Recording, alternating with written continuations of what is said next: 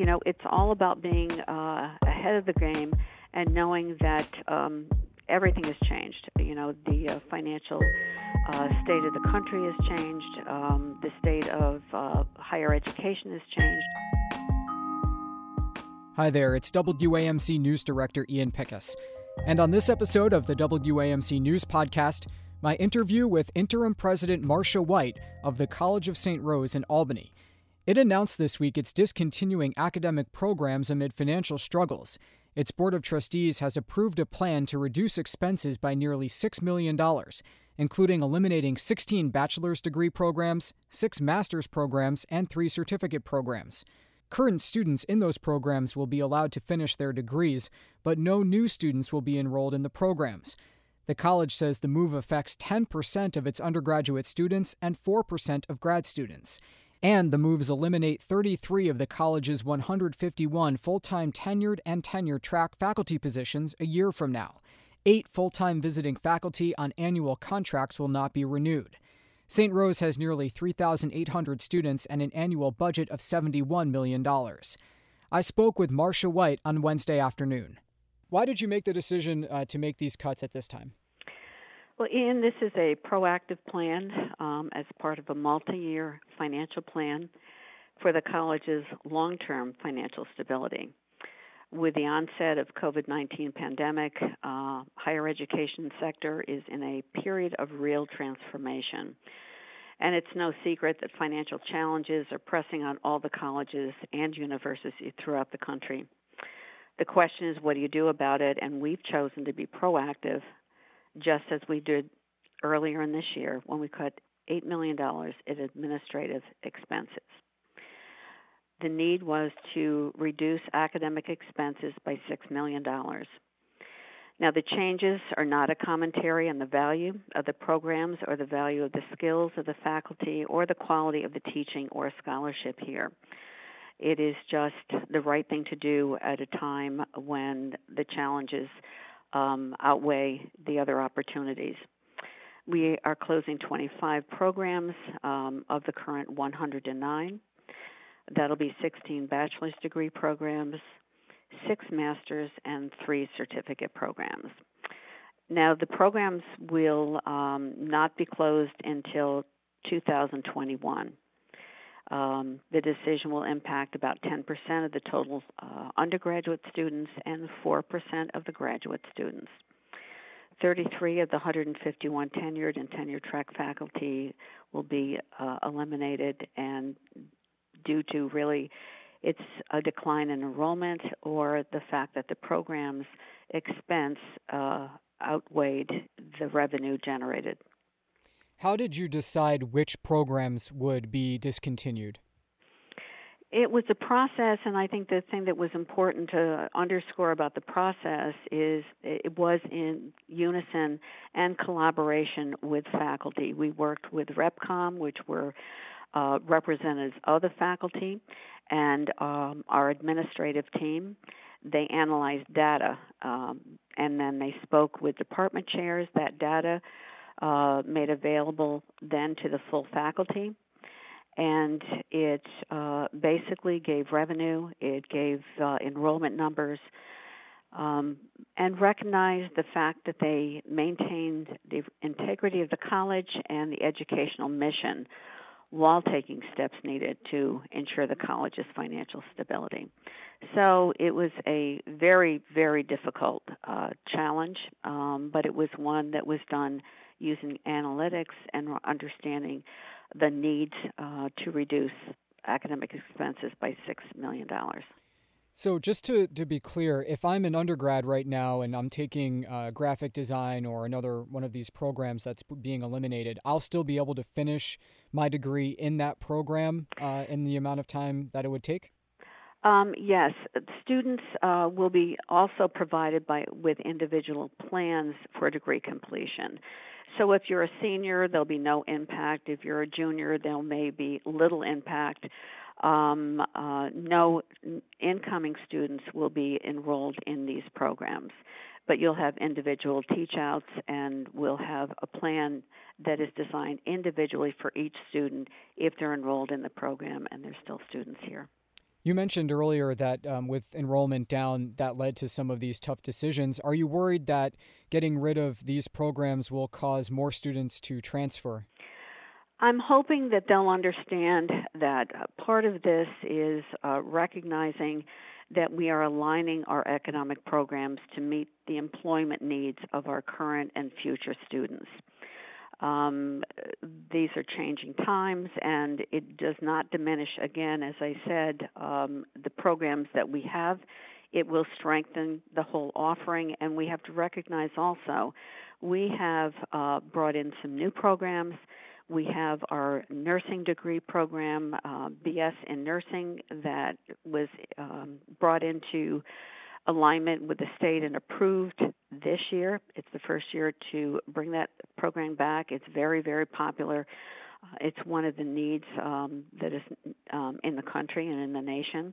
We have a sales management um, course, which is uh, one of the only ones available in this area as well.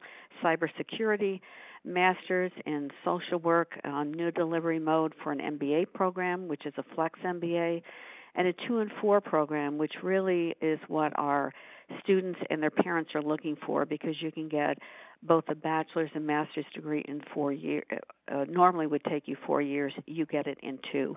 You save you save money, and uh, you also save time. How much uh, time does the $6 million in savings that you've identified with these cuts buy the college? Well, we're hoping that um, within the next two years, by 2023, we will have uh, the ability to have a stable financial position and be um, on a positive uh, foot forward. So we're, we're hoping, and these savings won't really kick in for two years. So it's a proactive plan, as I said, and I think it's uh, very important um, that we lay out a plan for this. We'll lay out a, a plan for future enrollment. And, um, you know, it's all about being uh, ahead of the game and knowing that um, everything has changed. You know, the uh, financial uh, state of the country has changed, um, the state of uh, higher education has changed, and we have to meet the times and the needs of our students to really strengthen the ability to provide for them what they have gotten here at St. Rose in the past and will in the future. If a COVID vaccine comes in and uh, college gets back to normal, you know, pre pandemic normal, sometime next year, mm-hmm. is there a chance that these uh, changes could be undone or are these set in stone?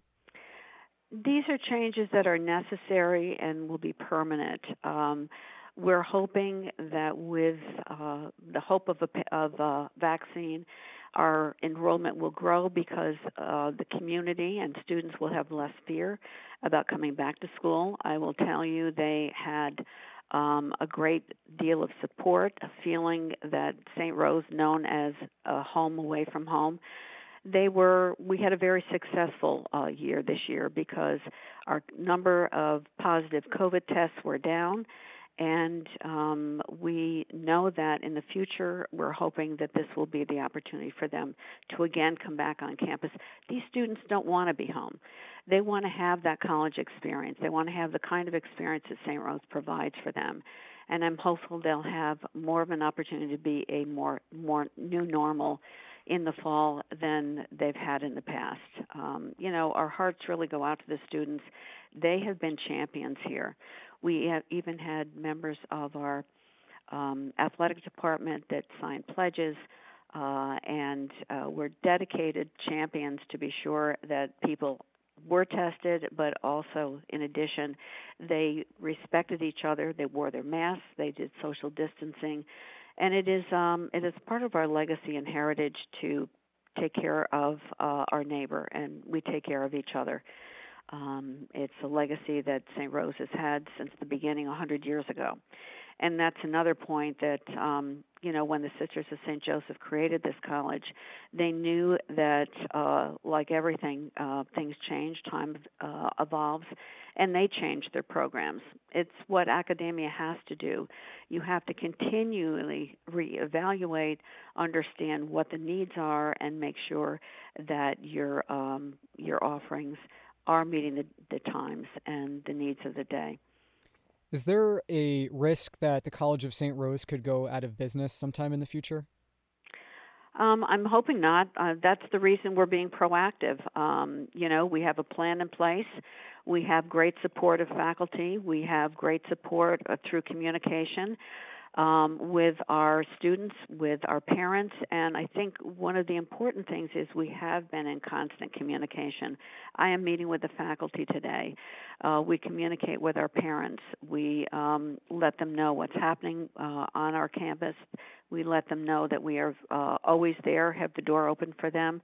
But you have to be prepared for the future and um, we're not bailing a ship out. We're building a stronger ship that we can really withstand any type of storm, which is what COVID was. Does it hurt your efforts to recruit new students and increase enrollment? Uh, knowing that you know people are going to be hearing about these major cuts at the College of St. Rose, a lot of faculty will be going, all these programs. Does that make your efforts harder?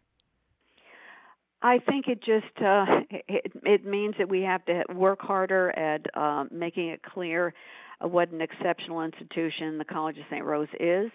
We have to make it very, very clear that we are this home away from home. That uh, the professors that are here, um, this is uh, their skills, their dedication.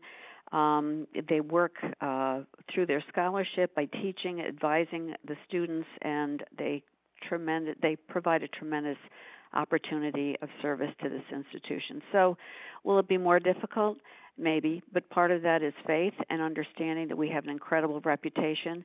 There isn't anyone in this community uh, in the capital region that you will bump into on any given day that can't say that they have a relative or a friend or someone, or maybe they graduated from St. Rose because we set the standard.